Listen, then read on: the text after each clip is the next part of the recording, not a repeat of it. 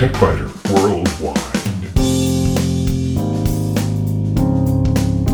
It's the High Tech Podcast in plain English with an hour's worth of news in about 20 minutes. That's because we leave out the commercials, the station breaks, the sports, and most of the jingles.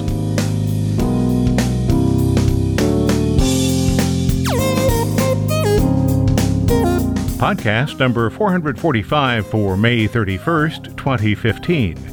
This week, sometimes you can't install a program update, and attempting the usual fix, uninstalling, doesn't work either. Microsoft has a helpful application for you. Research by Google makes it appear that many of us can't remember where we were born, but it's actually worse than that.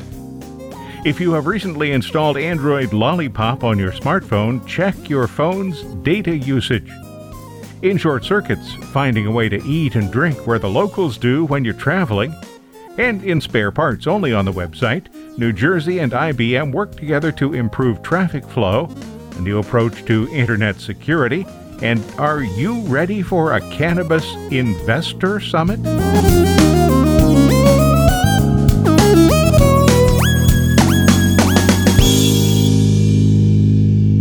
Ever tried to install a program or a program update only to be told there's a problem with the installation? If it's an update, uninstalling the application, reinstalling it, and then applying the update usually resolves the problem. But what if you're also unable to uninstall the application? I ran into this problem when I was trying to install the latest version of Thumbs Plus for a review. The installer failed, then the uninstaller failed. Usually, this is caused by corruption in the registry, and Microsoft has created a utility that can resolve most of these problems. The new Fixit utility replaces an earlier Windows installer cleanup utility. That utility is no longer supported. If you can't add, update, or remove a program, Microsoft recommends using this troubleshooter.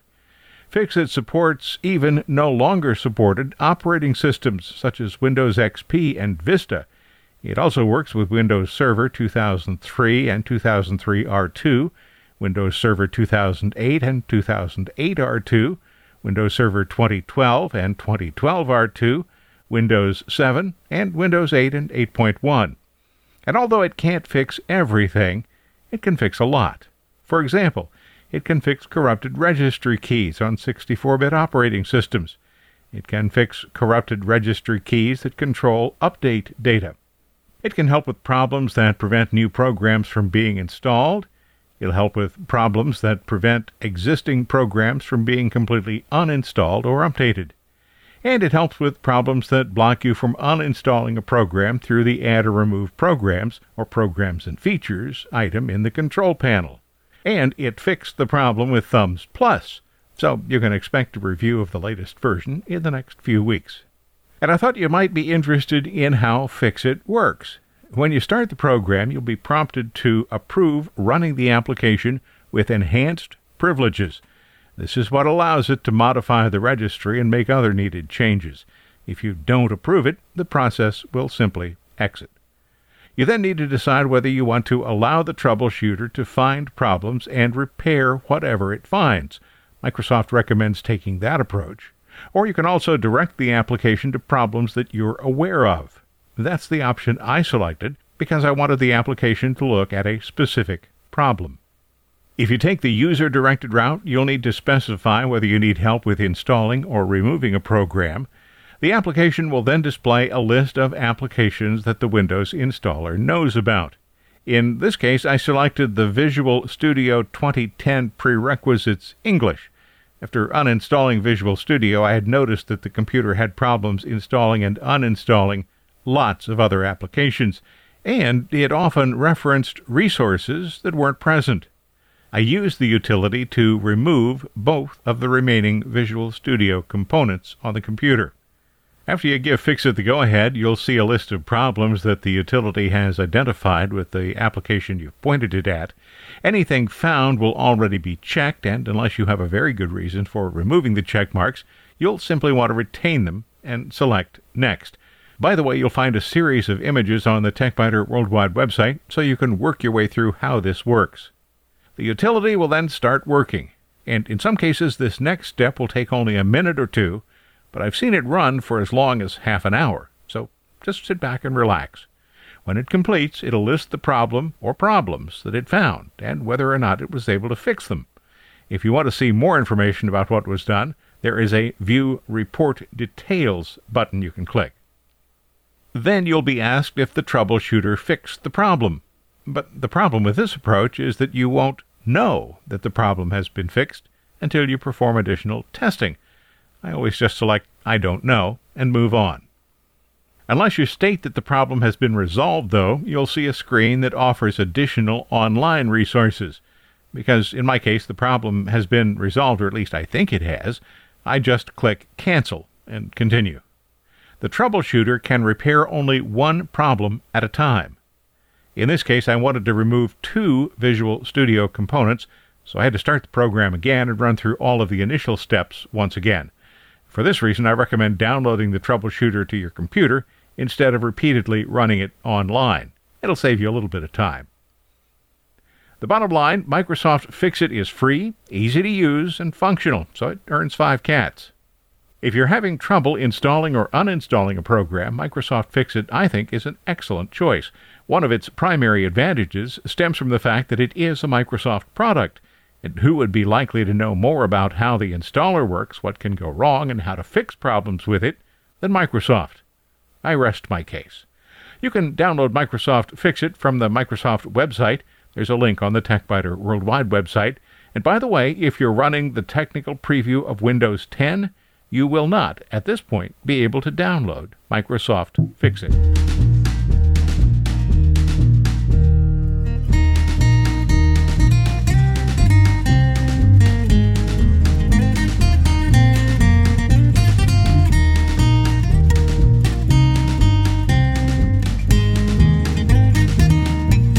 Google security researchers recently presented the results of a study that examines security questions that are employed to validate users' identities.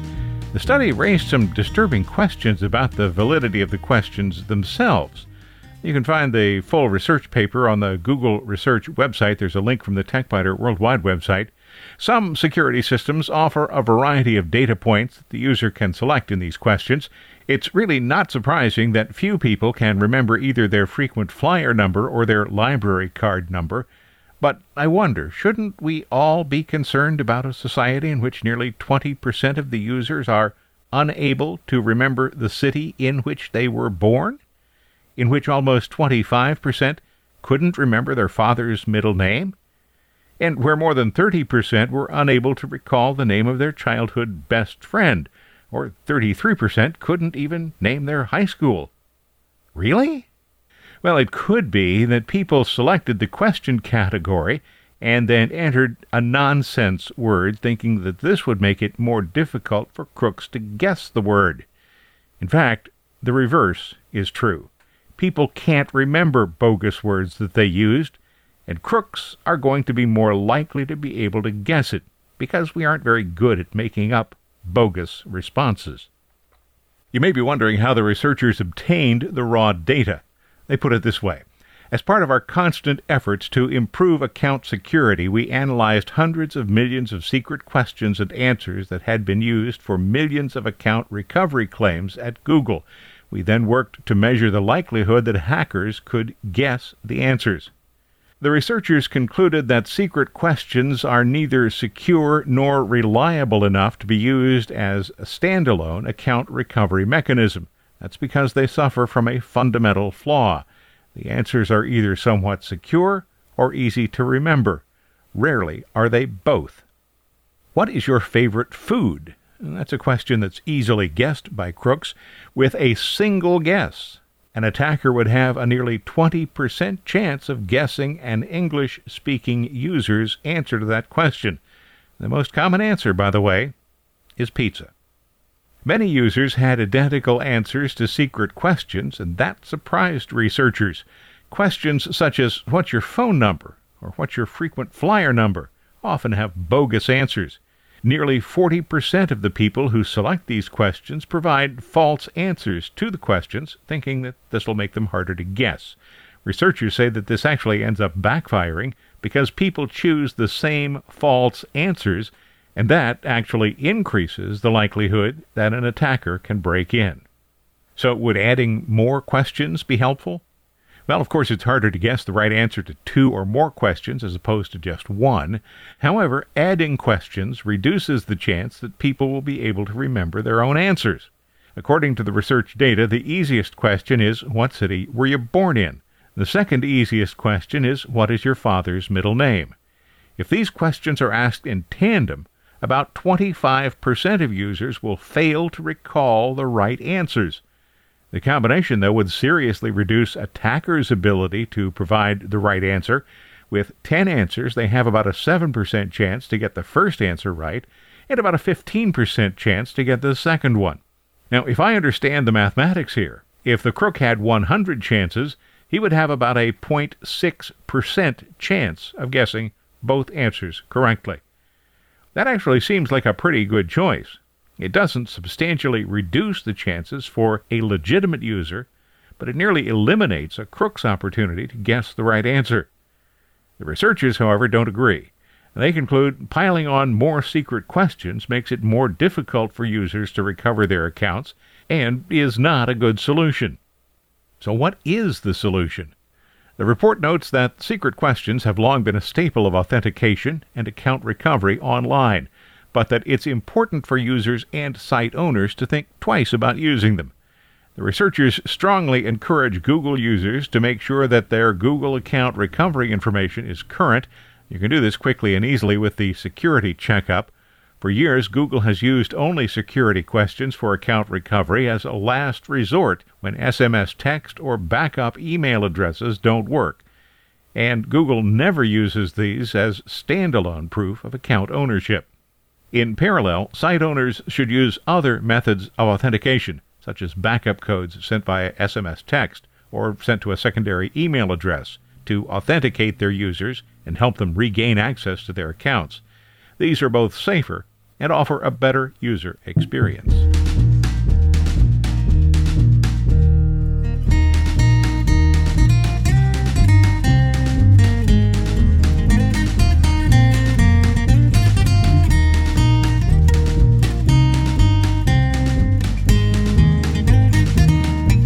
Because I am almost always within range of a Wi Fi signal, and when I'm not, I rarely need data services, I signed up for the smallest possible data plan for my provider. That's 500 megabytes per month. And I rarely use even half of it.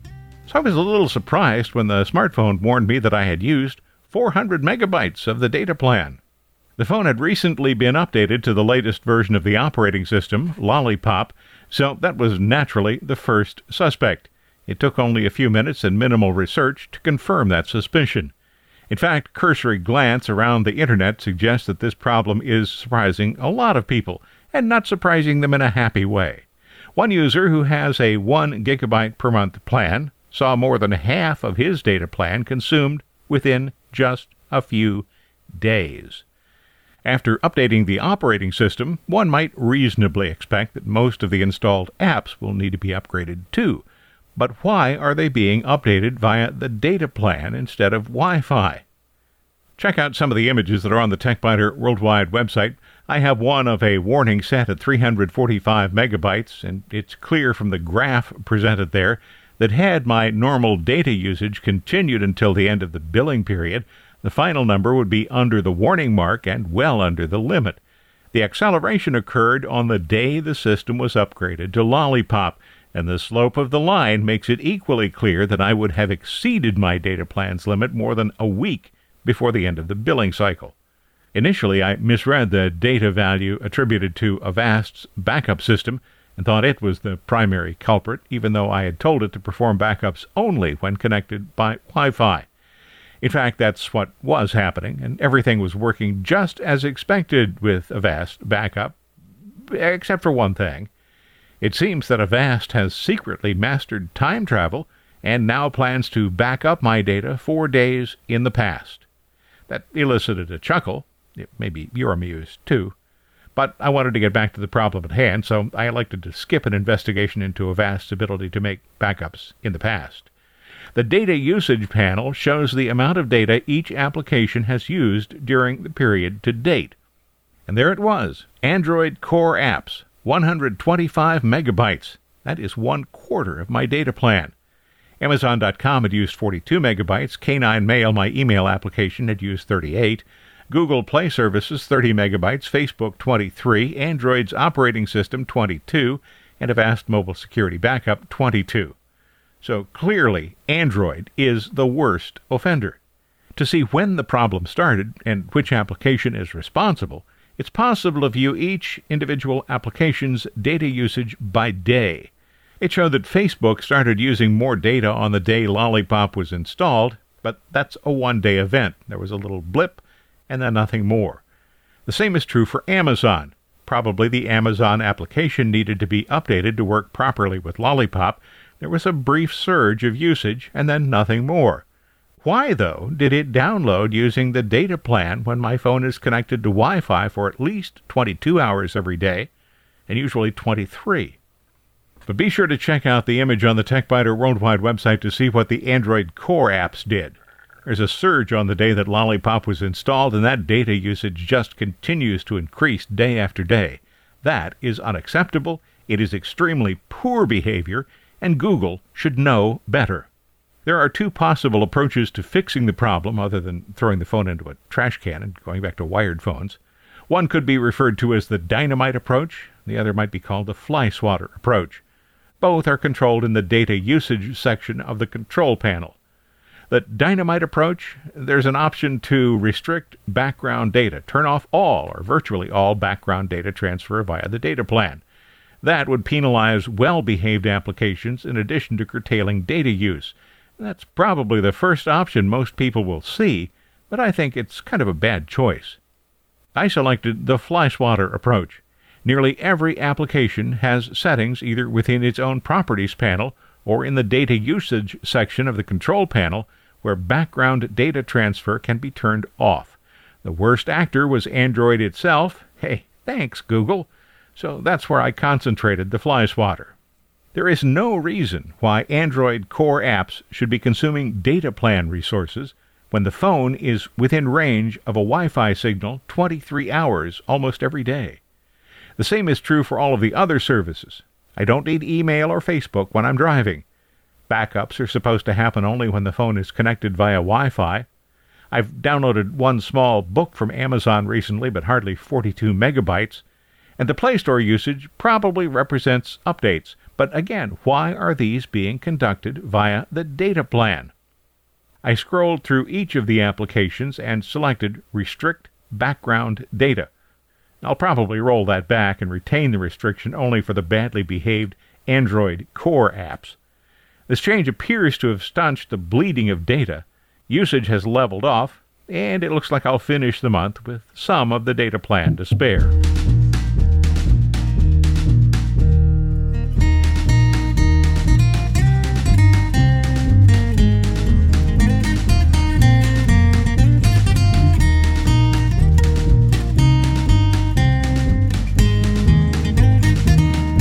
In short circuits, technology can come to the rescue for those who prefer to eat and drink in the places locals patronize when they're traveling.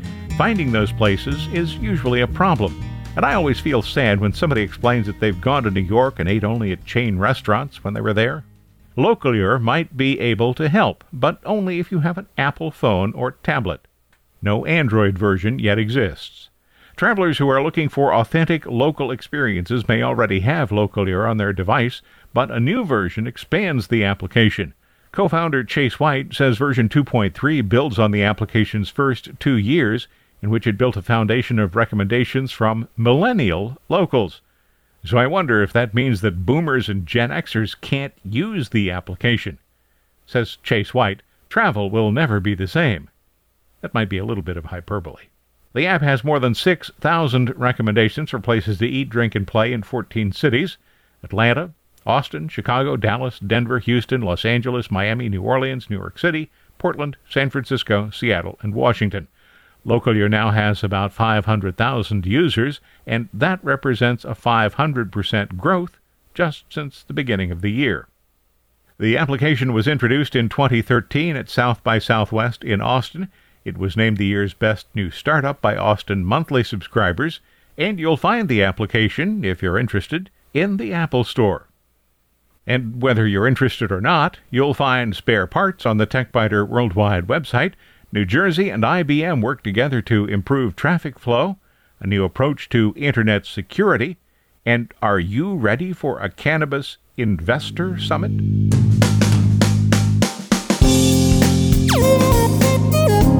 Thanks for listening to TechByter Worldwide, the podcast with an hour's worth of technology news in about 20 minutes.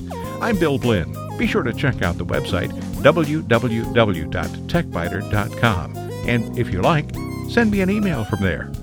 See you next week.